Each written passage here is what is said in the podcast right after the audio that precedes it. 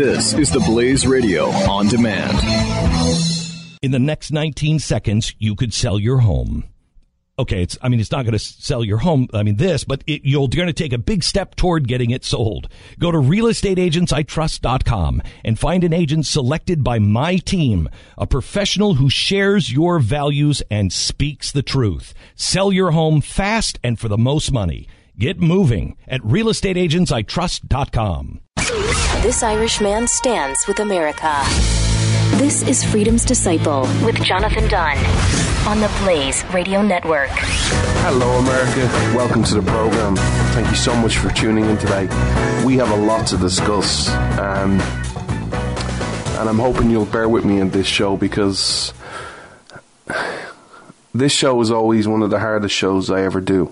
Um, it's it's a show that I, I wreck my brain about quite a lot because I think it's important we discuss it.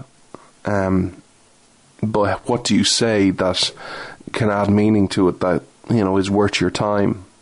What can I say that's different? Of course, today is Saturday, September 10th.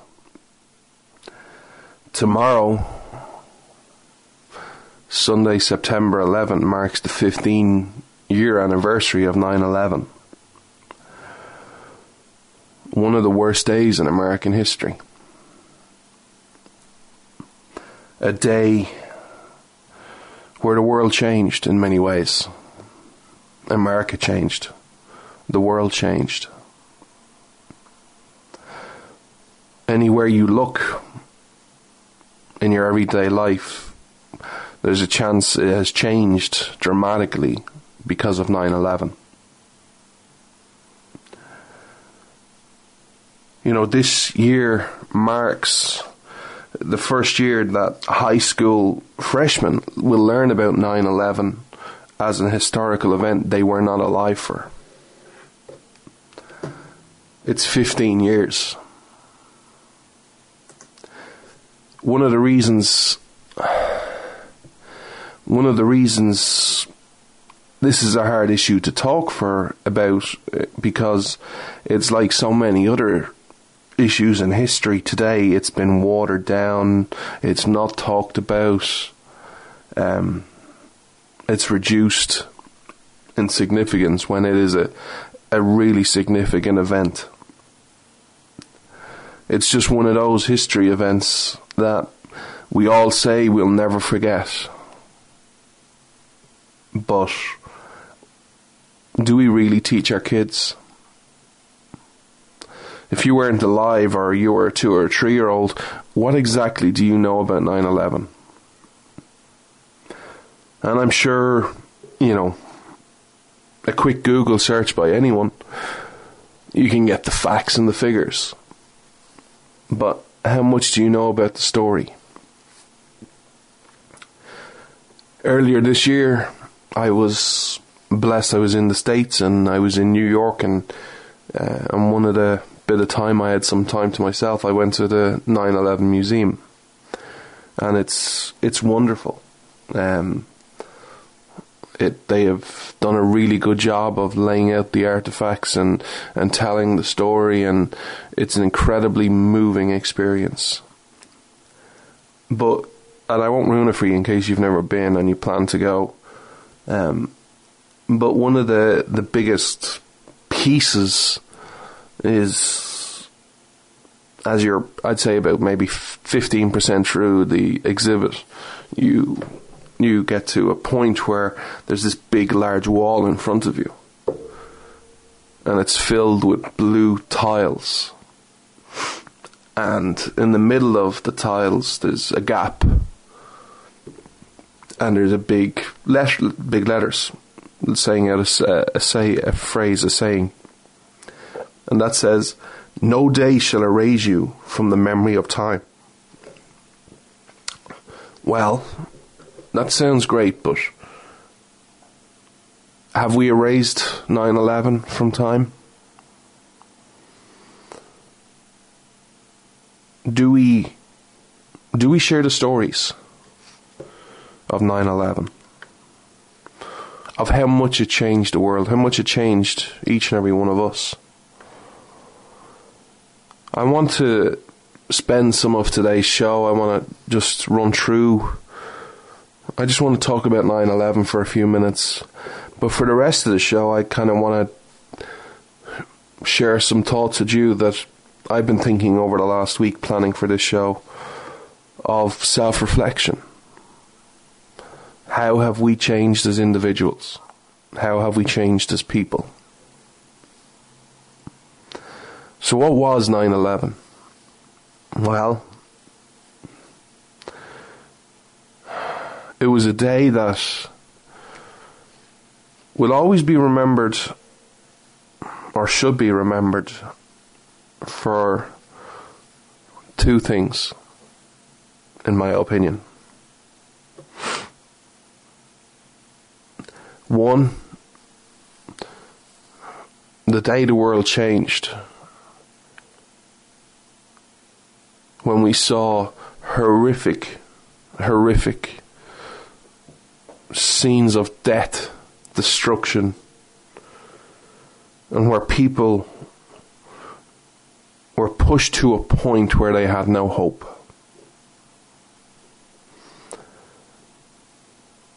But it's also, for me, in some part, should be remembered for heroic events, for heroic people. Let me explain. 19 hijackers decided they wanted to change America and they wanted to do this terrorist attack. And at 8:45 a.m. on September 11th, they hit the 80th floor on the north tower of the world of the World Trade Centers. A mere 18 minutes later, they hit the 60th floor on the south tower with a plane. An hour later, they hit the Pentagon.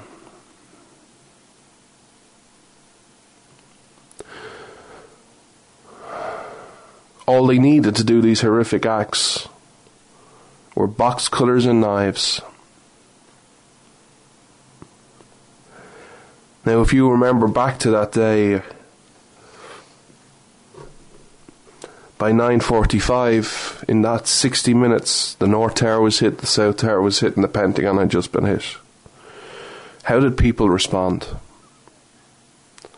To horrific, barbaric, inhumane actions of terrorists. Some heroes were born. You know, one of the, the funny questions I get um, is why do I end the show the same way each and every week? What does it matter to me? Well, there are many reasons I do it. But 9 11's a pretty good one. 9 11 was a day where over 400 firefighters, police, and emergency personnel died, all trying to help someone else.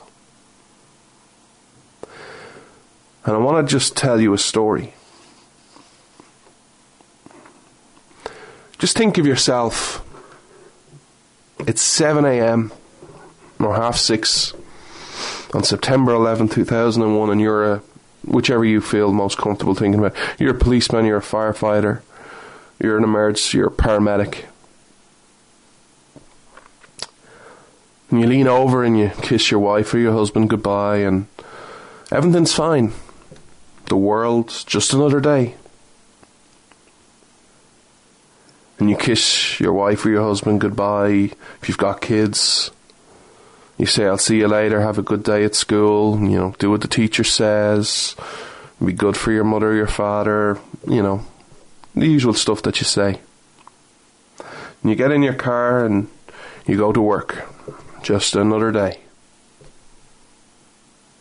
And then the call comes across the radio. North Tower's been hit. North Tower's been hit. And if you missed that call, 18 minutes later, you heard the call, South Tower's been hit, South Tower's been hit. And each and every one of you and your brothers and your sisters rush to the World Trade Centers. The reason I focus on the World Trade Centers is because they were so big. And you see they've been hit. And you see the North Tower's been hit on the 80th floor. Now, I don't know how much you know about firefighters, especially in particular, but what they carry is not light. It's extremely heavy. Imagine, imagine having to see that sight of a big gaping hole on the 80th floor of the North Tower. Imagine what must have been going through your mind. Imagine getting your backpack of where your oxygen and your axe and all the other equipment that you need, and it's heavy, and then the, just the thought alone of, oh my god, I'm going to have to go up 80 flights of stairs. And then as I get up the 80 flights of stairs, I'm going to have to help people. And then I'm going to have to come down 80 flights of stairs. It takes incredible courage and honor and love to walk into a burning building. Because as, I sh- as I'm sure many felt at the time, when they saw that, I'm sure a few people said, We're not coming out of this alive.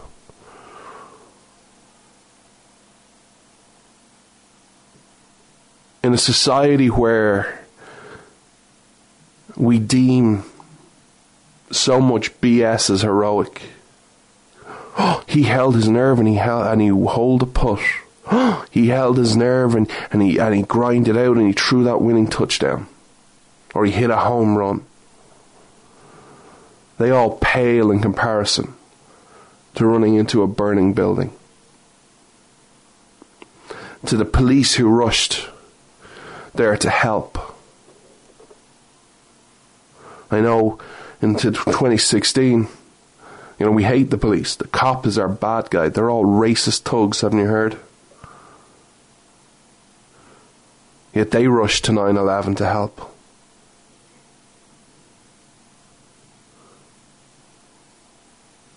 Each and every one of those 400 plus police, firefighters, and emergency personnel woke up on September 11, 15 years ago, just thinking it's just another day at the office.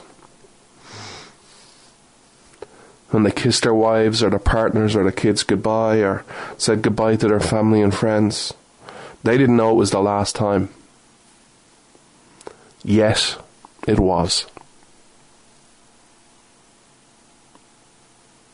You want to talk about other heroic events of 9 11? Flight 93. Because of the, the terrorist attacks, there was a, a backlog and some flights were delayed. And Flight 93 was delayed taking off from New Jersey. And most people on that plane knew of the attacks. They mightn't have think, thought it was terrorism yet, but they knew. And then as Flight 93 was hijacked, a few people decided, well, they're not crashing this plane into a building. Imagine receiving this call. You're at home. You've seen the horrific events on TV. You saw the North Tower and you see the South Tower. You now have seen both towers collapse in your front of your very eyes. You have the devastation. And then your partner calls you and he says this to you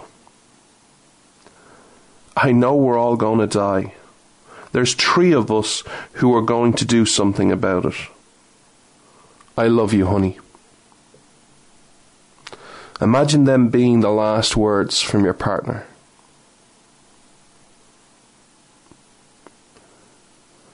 They are truly, truly touching words.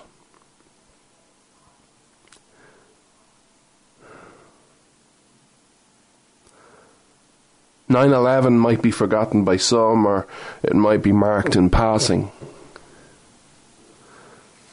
But it is an event I will never forget. And I will continue to try and tell the stories of it. Because as we saw horrific events by terrorists, we also saw some heroes. And the sad thing about those heroes is we don't know some of their names. I want to finish up this part by just taking a moment and playing something as my salute to the police, the firefighters, the emergency personnel, and all their families, and to all the 3,000 victims who were murdered on 9 11.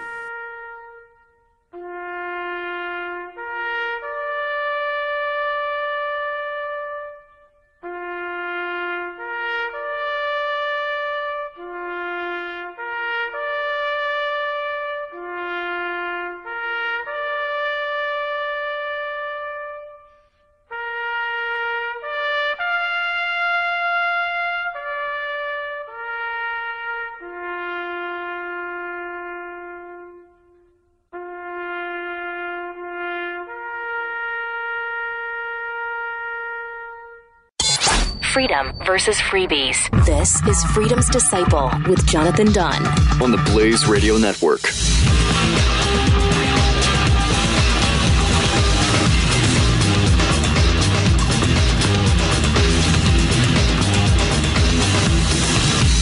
In the next 19 seconds, you could sell your home okay, it's, I mean, it's not going to sell your home. I mean, this, but it, you're going to take a big step toward getting it sold. Go to realestateagentsitrust.com and find an agent selected by my team, a professional who shares your values and speaks the truth. Sell your home fast and for the most money. Get moving at realestateagentsitrust.com.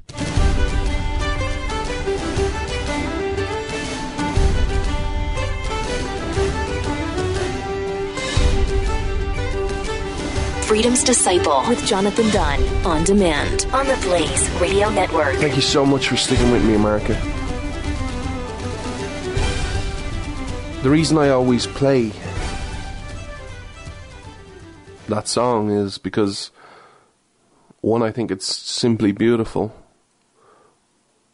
as a piece of music, but it's one of the pieces of music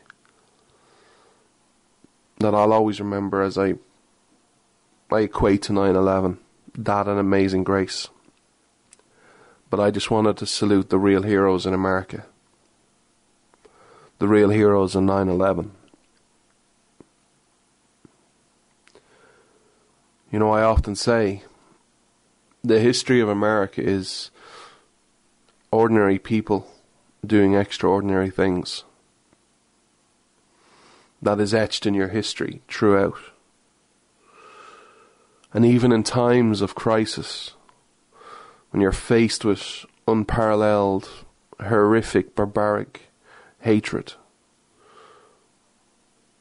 there will always be an American to stand up and do the right thing. And we saw that on 9 11. I want to spend the rest of this show just giving, sharing some thoughts that I've had with you over the last week or two. 9 11 will always be in my mind for many, many, many reasons. But it's always the start of a a period of time in my life each and every year, no matter how hard I try to avoid it, even if I wanted to. Um, it's a lot of self reflection because I remember where I was on 9 11. Like I'm sure many of you do. I can still visualize that day.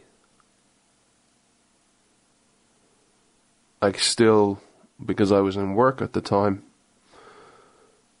and where I worked, there was a shopping mall right beside it the bit we were all part of one big building.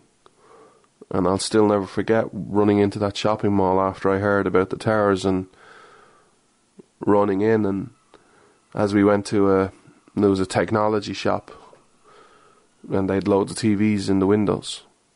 Um, getting to that shop, and as I got there, I the first thing I saw was one of the towers falling down. I can still visualize that. Me running into that mall and seeing it right now.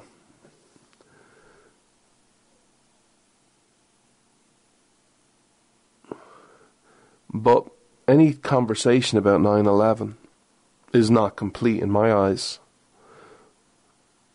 The story isn't finished. Because a big part of the story of 9 11 is how you responded. If you've listened to me long enough or you've followed me long enough, you'll, you'll have probably heard me say this several times. 9 11 was one of the worst days in American history, but 9 12 was one of your greatest days. Why is that? Well, it's because you how, how you responded.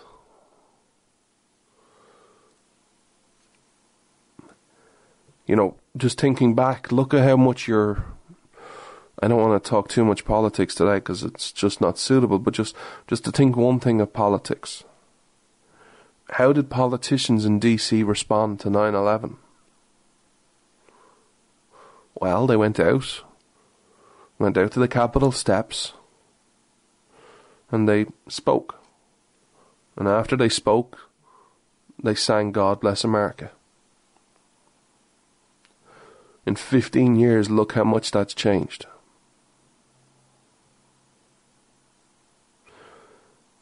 If 9 11 happened today, do you think the politicians in DC today would respond the same way?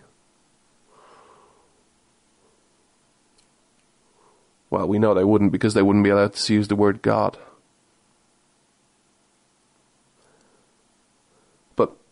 To focus in on how your people responded.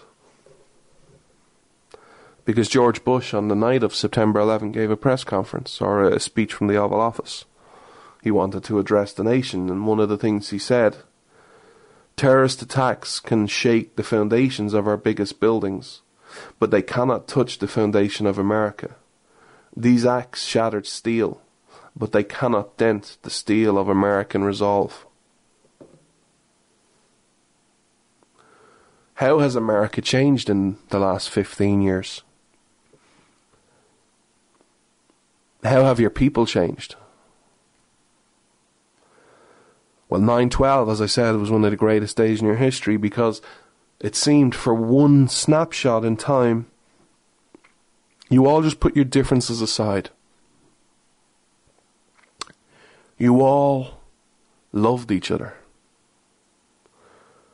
Now I wasn't there, so I'm my experiences are all based through a TV, but I remember watching Sky News, which is one of the big news outlets out over here. It's owned by the same people who own Fox News.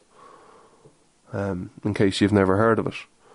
But I remember watching Sky News and watching the repeat of the terrorist attacks, but then on 9/12 they were showing pictures from Manhattan where people who did not know each other were just consoling each other in the street.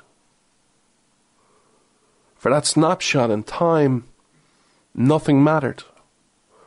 There wasn't a a test of, you know, what religion are you or what race are you or what class are you or what income you have or who you voted for in the last election.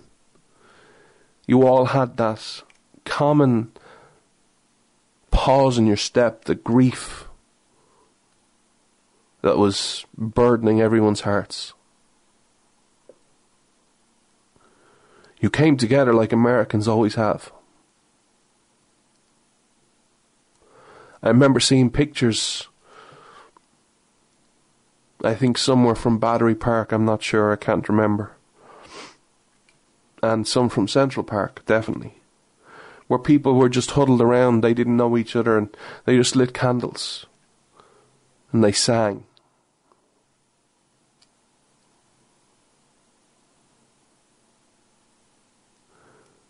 It seemed for just that moment in time, people just wanted to love each other.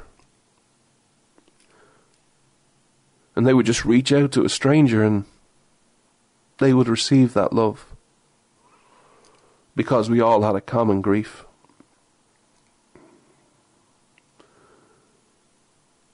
When I look at the hatred in, in especially politics today, I wonder if we would come together as people if something horrific happened going forward.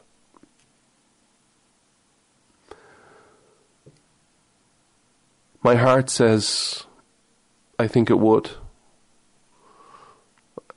But I'm not so sure anymore. I'm losing a lot of hope in people at the minute, the way they respond to things.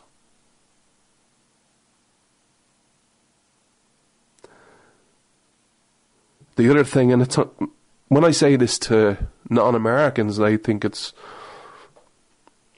it's kind of a ridiculous thing to celebrate after 9/11. And as I think, but I think it is. The way your people responded with regards to flag, you automatically became patriotic again. Every house nearly had a flag put up outside. Old glory was restored to some non-Americans who I say that to, they they don't get the the meaning of that. They don't get the the patriotism. It's it's a flag. Well, why is that a great thing to to return to? I think Americans. I hope Americans still understand why. It might seem insignificant, but to me, it was a big thing that love of your flag and all it represents. Today we have people who, instead of remembering the flag and everything it stand for, stood for, we burn it, we stamp on it because it's just cool and hip.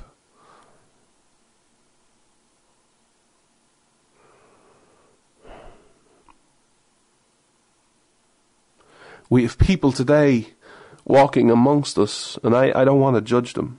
I, I spoke about this last week. Who are so have had so little history explained to them that they think it's cool to kneel or to sit for the national anthem. That part of patriotism seems to be missing in many Americans today. You know, people might look at the flag and go, it's just a piece of, just a piece of fabric with certain amount of dyes in it, and then stars stitched into it. But when I think about all that flag represents and what it stands for, when I think of the images of that flag being raised over certain places, Iwo Jima, the moon, 9 11.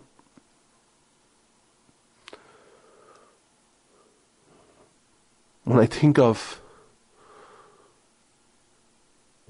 watching and seeing Manhattan through TV, and you see the devastation of two big hundred story plus buildings and all the rubble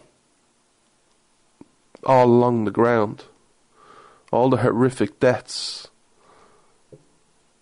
and the pride those firefighters and police took when they raised that flag. That is the America I love. Because America has flaws. You show me a nation, past, present, or future, that doesn't. But you're still a cause for so much good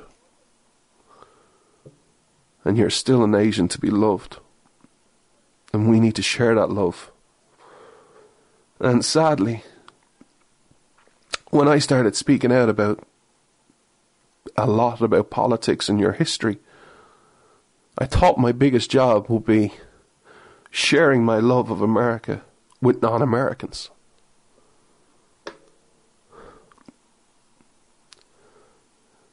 The biggest self reflection I've had over the last couple of weeks is because it's all just hitting me.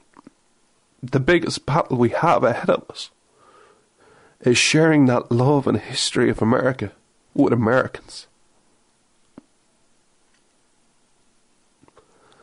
And let me tell you, whether you like to hear it or not, it's a huge battle we have ahead of us. Because it's cool and hip to hate America today. It's cool and hip to hate people because of politics. It's cool and hip and easy to hate police. We have one hell of a job ahead of us. I got to take a quick break, America. Don't go anywhere. I have a lot of a lot of other things to say. You're listening to Freedom's Disciple with Jonathan Dunn on the Blaze Radio Network.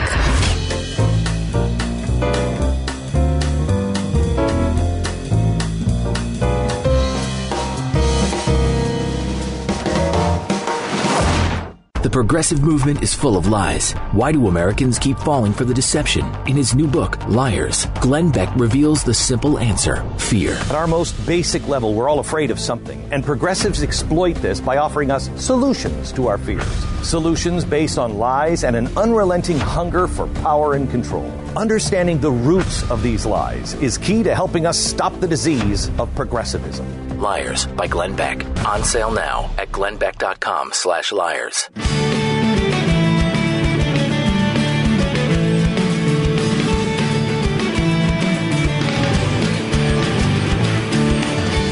Freedom versus freebies. This is Freedom's Disciple with Jonathan Dunn on the Blaze Radio Network. Thank you so much for sticking with me, America. Man, it's days like this I my one of my dreams is to have a radio show one day. But it's days like today where I'm I'm kind of glad I don't because after the last segment I don't think I could have went on air for a while. It's nice to be able to record something and take a breather and walk away for a few minutes. I want to just continue on this vein of self reflection because I, I want to just address something. Um, if you, if you've been a a listener or, or, or I've read my work writings many many years ago, you will you will know two of the people who have inspired me the most and who I'm forever grateful for are Glenn Beck and Mark Levin.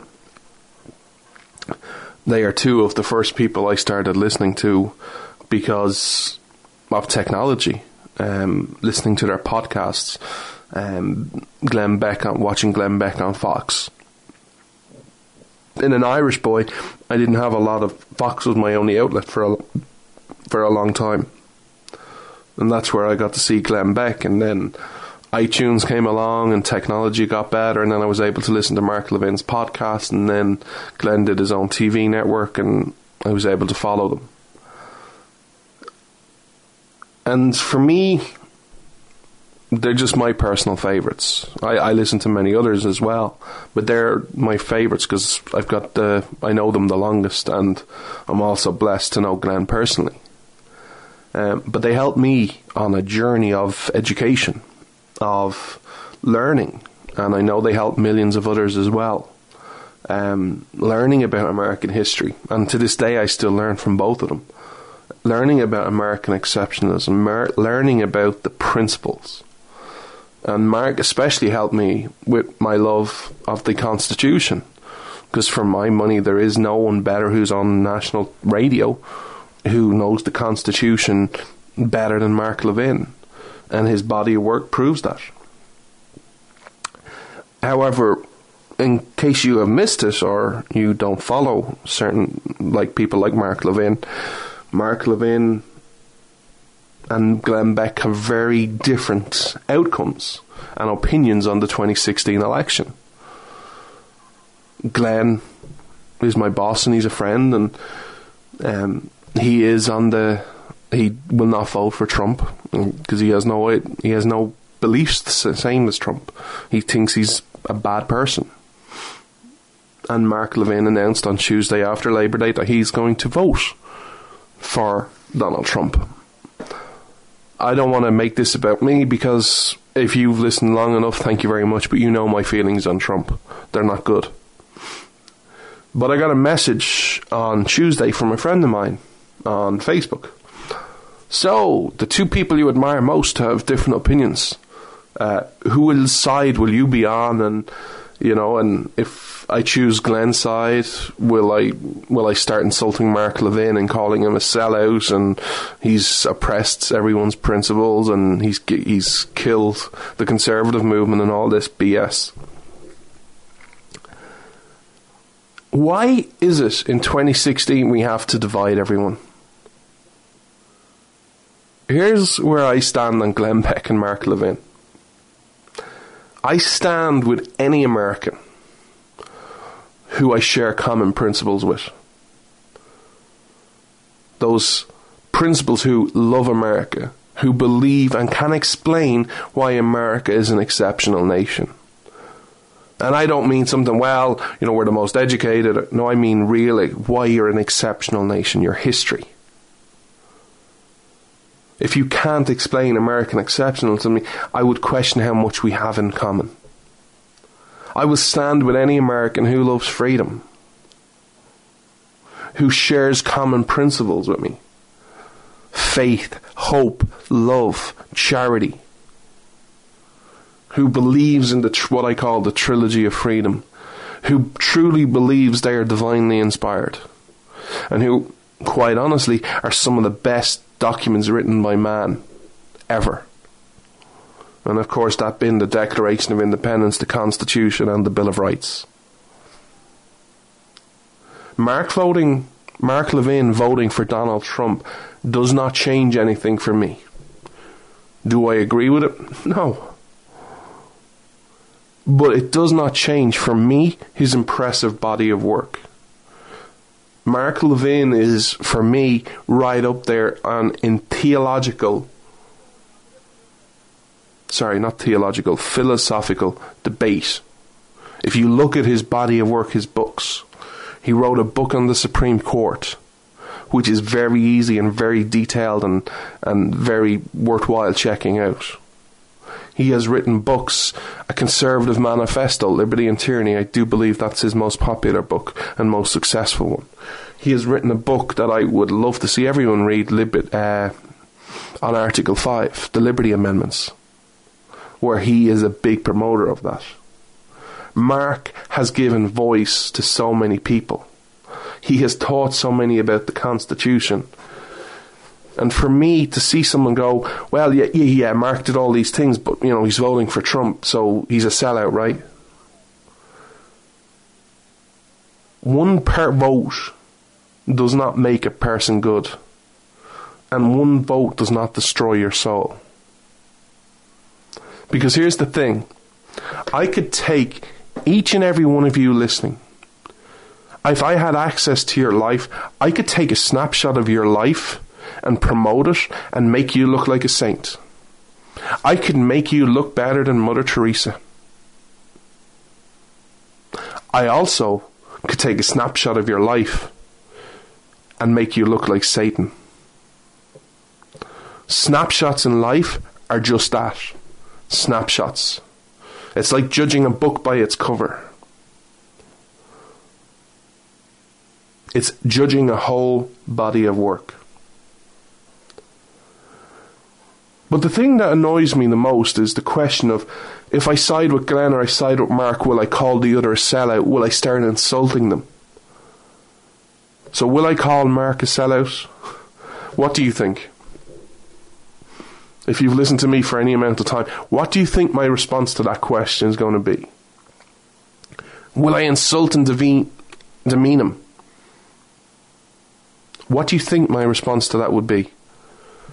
Well, if you know me, I would hope you'd know the answer is no. It amazes me the amount of people who think insults and demeaning and, and potentially threatening someone, because that's the world we live in, actually achieves anything? What good will that achieve? What end will that meet? How will that benefit me? How will that benefit Glenn or Mark or anyone else who reads it or who hears this? How will me insulting someone, what will it achieve? I, do, I don't see the point in this society where we have gone from 912 being the great, one of the greatest days in your history, where you all came together, to 15 years later where you vote differently to me. I have to tear you down. We all have to tear and insult and demean people who see the world a different way than us. Every American has a choice this November. And despite what some people have tried to put words in my mouth, I have been the same since day one. I am not a cheerleader for anyone. I will call everyone out, whether it's Ted Cruz, whether it's Donald Trump, whether it's Marco Rubio, and I have called all of those out in my writings and on this show and in my social media posts. You have a choice. Now, some will vote for Trump because they love him and they believe in everything he stands for.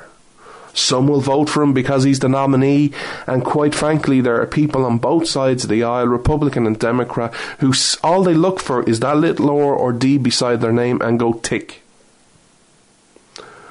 Others will vote for him because they fear Hillary Clinton and they believe she must never get power. And here's the thing, and I'm sure there are millions of people out there who will vote for Donald Trump for reasons I have not mentioned whether they're logical or not. We need to stop this dehumanization of an individual. That at certain points in our life, we all intersect and we all meet and we all must get to the same place. My life experiences, my emotions, my education, my background, my upbringing are different to everyone else's, the same way my emotions are. And this idea that says at every two years or four years or six years we must all meet in one spot and have the exact same opinion, or else I'm going to destroy you. I may not agree with everyone's decision in this election or in your everyday life. One of the defining parts of, of philosophy that I read was Voltaire's. I may not like what you say, but I will defend to the death your right to say it. That made me think for a long time, and it changed and influenced how I see things.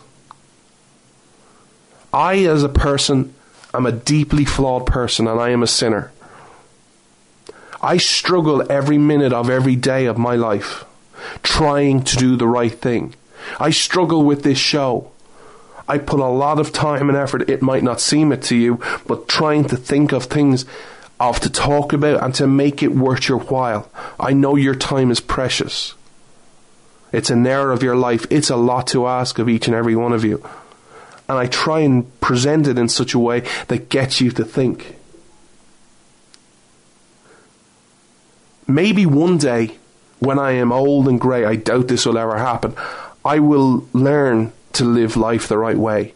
And I will just have this life gig down where it'll be easy, where it'll be, hey, this is just, it just comes natural. Maybe one day I'll be an expert on what the right thing to do is at all times. On that day, and not a minute before that time, I will then decide whether to judge people on the choices they make. I will then judge people and tell them when they are wrong. But until that day comes where I have life down and it all just comes naturally, I am not going to judge and demean and insult anyone. Because I want to treat people, and I try my best to treat people the way I would like to be treated when I'm wrong. Until that day comes, I'm going to try and do everything I can to share stories and to challenge you each and every one of you, the only thing I ever want to achieve with this show is I want to in a not in a physical way, but in a mental way. I want to push you up against the wall, slap you, and say, "Where do you stand on the issue?" And I want you to really think about it. But here's the thing: I'm totally okay with if I push you up against that that wall and I slap you and I ask you some tough questions. And the end of that, because I've seen you think, I've seen you process it, you have a different opinion to me. I'm okay with that. Why is it that we need this constant agreement? This self, I don't know, self actualization where it's like, hey, everyone sees the world the way I do. I wish Americans could see America the way I do. But I'm not going to demean or insult you because you don't. I'm going to work harder to get you to see it, to try and find new questions, new stories that will inspire you, that's, that light switch might just go on. What good will insulting come? Maybe you have it in you, I don't. And I never want to have that in me. I want to try and be the best person I can. Because here's the bottom line. Each and every one of you listening just is just like me. At some point in your life you will fail. When you fail and you're down on the ground on your hands and knees and you're struggling, the first person you see, would you like that person to reach out their hand of friendship, to pick you up, to dust you off, to console you, to comfort you, maybe give you a hug and a word of encouragement? Or would you much rather someone come along and kick dust in your face and laugh at you and point at you and say, You silly idiot, idiot you moron, you dummy, you sellout, you deserve it? I, for me, want to try my best, and I do fail but I want to try my best to always offer a hand of friendship, even and especially when I don't agree with someone's decision. And to those who say Mark has hurt the conservative movement, well, if you're down to one person's decision on who to vote for, and that directly impacts the conservative movement, maybe, may I suggest, the conservative movement then has much bigger problems when you're relying on one person and how they vote. Don't use it as an opportunity to mock him or to insult him. Use it as an opportunity to say, we have a lot of work to do and let's start working. How do we unite? How do we get the conservative movement back if that's your concern? I got to take one last quick break, America. Please don't go anywhere. I have a theory I'm dying to share it with you. This is Freedom's Disciple with Jonathan Dunn on the Blaze Radio Network.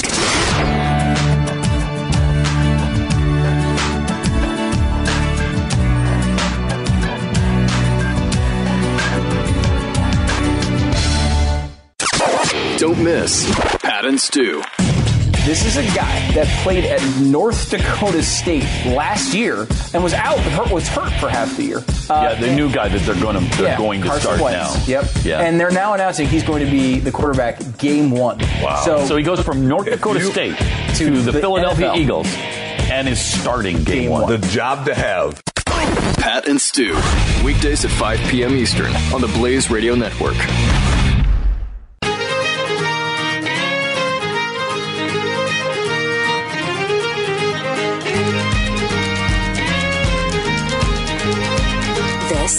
Disciple with Jonathan Dunn on demand. Thank you so much for sticking with me, America. Before I get to this theory, I'm really excited to share with you, and it's only the first part of the theory I'm laying out today because I still have a lot of work to do on it. But before we get there, I just want to um, encourage you for those that didn't listen last week. I've announced a new segment for the show, which is going to start um, next week or the week after um, and it's basically called Life in Utopia. It's a segment where seems to me that a lot of Americans, or a good chunk of you, are at least open to the idea of socialism. Bernie Sanders got a, quite a chunk of the primary vote.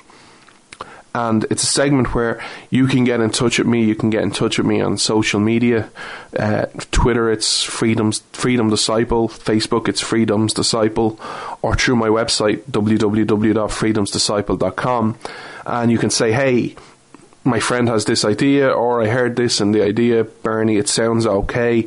What's it actually like in reality?" Because some things sound great in theory, and in reality they become a nightmare. So I want you and I encourage you. If you've got a question, get involved. I have I've had a few already, um, which I'm excited to deal with, um, and we're going to start dealing with them. But it's just a way for you to get involved. And if you want to know what life is like under socialist rule or in utopia, drop me a message, and I I'll do my best to get to your questions each and every week. And the segment will run as long as you want it to. Um, as long as there's questions to address, I will I will answer it, and I hope it gives you ammunition to talk to your friends and your family. So, what's this theory I've been working on? Well, I've been looking at elections and I've been looking at politics. And there's a train of thought over the last 15, 20 years. And it's in many reasons why the progressives are winning and other people are losing. And that is because of biology. What? John, biology? What has biology got to do with politics? Let me explain. There are three parts to your human brain, and they all start with the smallest the smallest part of your brain is also the oldest. And that part of your brain is called the reptilian brain. And it's right at your at your neck, at your spinal cord. And this controls the body's main functions. It controls your heart rate, it controls your temperature, everything like that. However, this part of your brain is also responsible for things like self defense, protection, self preservations. And because of that, it has certain mechanisms in it that has like aggression and repetitive behavior. This is the oldest part of the brain, and it's in many animals. And it, the reason it, this is important, it's like, why does an animal strike? You know, like a snake. Why does it, it attack when it feels threatened or it wants to get something to eat? So it controls repetitive behavior because as it fights, it learns, okay, that's a good thing to do, that's not a good thing to do. And it, it teaches repetitive behavior. The next part of your brain is over the reptilian part of your brain, and it's called your limbic brain. And this is a part of your brain which deals with your feelings, your emotions, your memories, your motivations, and your arousals. What you like and what you don't like. This is the part of the brain that has no language. It's like the reptilian part. It does not understand language. So let me give you a couple examples. I'm sure each and every one of you have had situations in your life where, at work or in your personal life or in any other situation, where everything is telling you to act a certain way. All the facts, the figures, the popular opinion is saying, you must do this whether it's investing, whether it's buying something, whether it's just making a decision in work, moving job. And everything says do it or don't do it. But your gut feeling says, no, nah, I just shouldn't. It's the opposite to the facts and the figures. That part of your body is your limbic brain talking to you. It's saying, eh, just not right. Another example. And I encourage you to do this because I've done this. I've as I've been talking to people about this, and I even did it to my mother. I was like, "So why did you love my father? Why? Tell me why you love my father." He was funny. We had this eye connection. He was he was really friendly. He we had this spark. We just knew it instantaneously. He was hardworking. He was funny. Okay, great. And as I said to her, okay, great. You just described your dog, Buddy. You had eye connection. You had this spark. You loved them from the thing. He was a hard worker. Try it with your friend or a partner. Why do you love? Why do you love them? You will come up with every reason and then understand that you could be describing your son, your daughter, your best friend, a dog. The reason is the limbic part of your brain does not do language. So when you're asked, why do you love someone? Love is just love. It's an emotion. But your body tries to quantify it and explain, well, I love them because they have a great sense of humor. You've often heard the sayings, oh well, you know, they're they're a fiery redhead or they lead with their heart. Or they they follow they just follow their gut. It's a good instinct. Those are not rational sayings, they're just sayings that we use. That's not true. What they are doing is they are people who lead with their limbic brain, how they feel. And there's the third part of the brain, and that's called a neocortex. And this is the rational thinking part of your brain. It deals with human language so it can understand it. It deals with abstract thought, imagination, dreams, hopes, consciousness, intellectual tasks, impulse control. So anything that you want to do, when I'm talking on radio, I'm using my neocortex. I'm trying to give you principles and values. When you do your everyday job, whether it's a bus driver or accountant or teacher, you're all using your neocortex part of your brain. Now, there's something that we need to understand as well. When we use curses, bad language, foul language, whichever word you want to use, and we insult people, we are creating an emotional state and it fills the space between thoughts and ideas. So, this is the, all the biological fact. So, what has this got to do with politics? This all sounds great, John, but where are you going with politics? Well, I, I was doing some research and some self reflecting on, on things, on policies, and, and trying to plan for future shows. And when we talk to people, we're trying to stimulate synapses in the brain. We're trying to get a, a response whether it's an emotional response or whether it's from the limbic brain or whether we're trying to fire the synapses in the neocortex. When you know when you talk about the constitution when you talk about you know a tax policy when you talk about a bill in congress you're trying to hopefully you're trying to fire the neocortex to try and get a reasoned response based on logic. Well that tax policy won't work because if you increase taxation people will have less spending money people won't spend and you'll cause a potential recession. So, you know, something like that.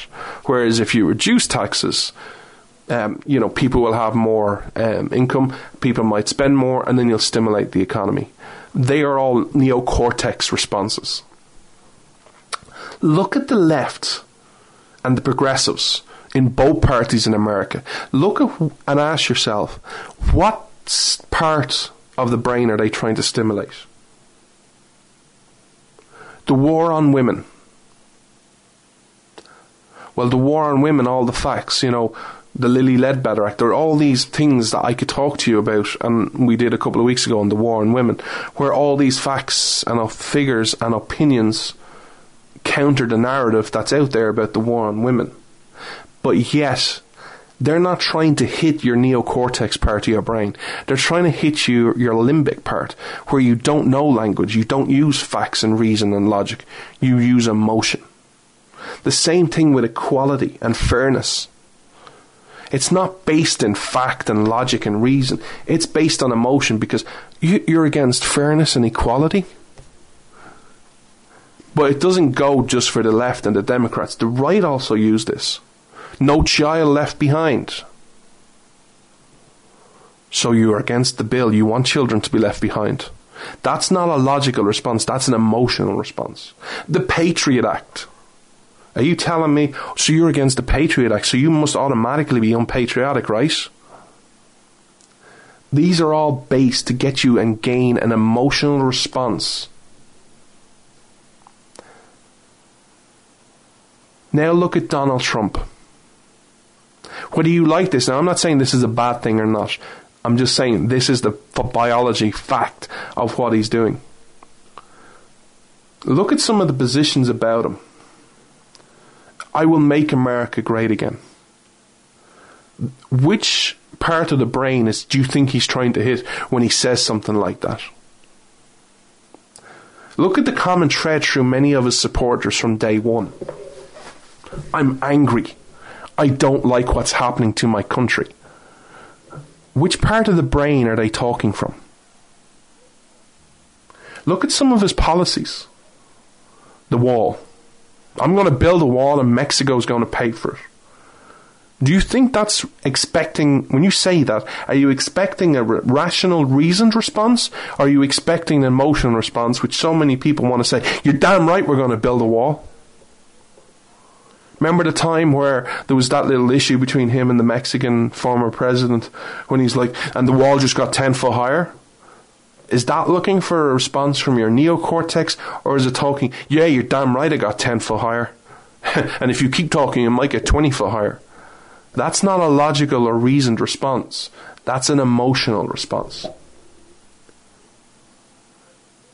I would ask you to look at politicians on all sides, whether you like them or not, and ask what synapses are they trying to hit in your brain? Are they trying to hit logic and reason? Or are they trying to hit your limbic brain, which is all emotion and does not understand language? I would ask you then just to look at society. What do we value in society today? Is it coming from our neocortex or is it coming from our limbic brain? Because remember, our limbic brain is responsible for arousals. What are what is considered popular and you know worthy in society today? We all want more money. We all want more power. We all want more material objects. You know, look at, and I'm not demeaning this, I'm not saying this in a demeaning way, by the way, but you saw the other day, I think it was Wednesday or Tuesday or Wednesday or Thursday, one of the days during the week, Apple launched a new Apple 7. They all wanted it. It's all the fame going for that new object, that new shiny Apple phone. Even though some of the people who have it probably have an Apple 6 or whatever the model was before it. Look at all the things. We all want fame. We want fortunes. We want all our dealings online we talk about our feelings. You know, people, it's amazing the amount of people who message me privately and go, You do realize your boss Glenn's a sellout, right? What part of your brain do you think you're talking from there? Now, going forward, you have two choices to make. And it will be different for each and every one of you. And it's the same for politics and for life. You can either look at this the road you're on where you're becoming very limbic brain thinkers, where you're basing everything on emotion and not in facts and reason. And you can go, I'm okay with that. I think that's, yeah, I'm, I have no problem with that society. I have no problem with Donald Trump saying I'm going to build a wall and him trying to hit the limbic part of your brain, them synapses. Well, then the one thing you need to understand is when you get there and that's the society you are okay with living in, well, you have to realize that there's a chance people might lie. And each and every, if you're talking politics, each and every election, you have to have the right person with the right policies to hit that limbic brain. It will all be potentially style over substance. That is a risk you take when you have that. In your life, it means do you really want to be emotional creatures? Because people will just be irrational. When you don't, when your brain does not understand the logic and reason, people can get emotional for reasons that don't make sense. Or you have the other option. And this is the part I'm trying to think of. Because this will be the side I would stand on.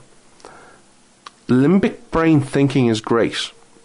After all, limbic brain, our limbic brains is what makes us and makes us different from a robot. You know, if we all just talk with our neocortex and logic and reason, well, then we would be a robot. I don't want, I think the limbic brain is incredibly important. However, I do believe we need to have a balance. Logic, reason, with reason firmly grasped in its seat but we also need to have the emotion connected to it. I don't know how we get to that point where logic and reason makes a comeback. I wanted to share this theory with you today just to lay out the start of it, of the, the, the biology side of politics and of the world today. That we are becoming limbic brain thinkers. Do you see this as a problem? If not, then you're totally good. If you do, I'm going to try and find ways to address this and try and stem the tide and push it back so that it's a more healthy balance. But I would encourage you to, t- when you look at people, when you look at politicians, when you look at the media, ask yourself a question, just critically thinking. You know, see a report on something. Are they trying to stimulate my neocortex or are they trying to stimulate my limbic brain? I don't know. Maybe this is something you found interesting. I found this incredibly interesting researching it. I watched a video and something just hit, and then I researched a bit more and a bit more and a bit more. It's incredibly fun reading a report that you understand about 50% of the words. Um, that's about what I understood in the biology because they used lots of big words. But it was fun, and I'm going to try and. This is a framework I'm going to try and add on in future shows, but I just wanted to share with you today. I hope today's show has. It's been a roller coaster for me. Um, lots of emotion, remembering a horrific event, but also remembering the great parts of it. To Mark Levin, to to your brain and biology. Um, I would really appreciate it. Um, I appreciate you listening in every week and, and sharing this show.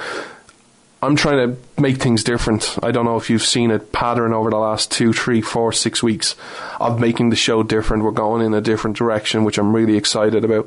I hope you found it useful. Please consider sharing it with your fam- with your family, your friends, people at work. If there's parts that you want to share, even the short parts, um, which we make available as well. They're free. They're on SoundCloud, iTunes, and Google Play Music. I really appre- appreciate your support. Um, until next week, America, I hope you have a wonderful, peaceful, relaxing week. And I hope you do some self reflection tomorrow on 9 11. As always, we finish this show the way we always do by saluting your police, your firefighters, your emergency personnel, and your vets. They are the real heroes in society. They risk it all for each and every one of us, each and every day. And lastly, I salute you, the great American people. Things are tough. Sometimes hope is not in abundance. But I am a firm believer in what de Tocqueville said America is great because of your people. Never forget that and be part of the next great American generation. Until next week, America, Godspeed and God bless America. This is Freedom's Disciple with Jonathan Dunn on the Blaze Radio Network.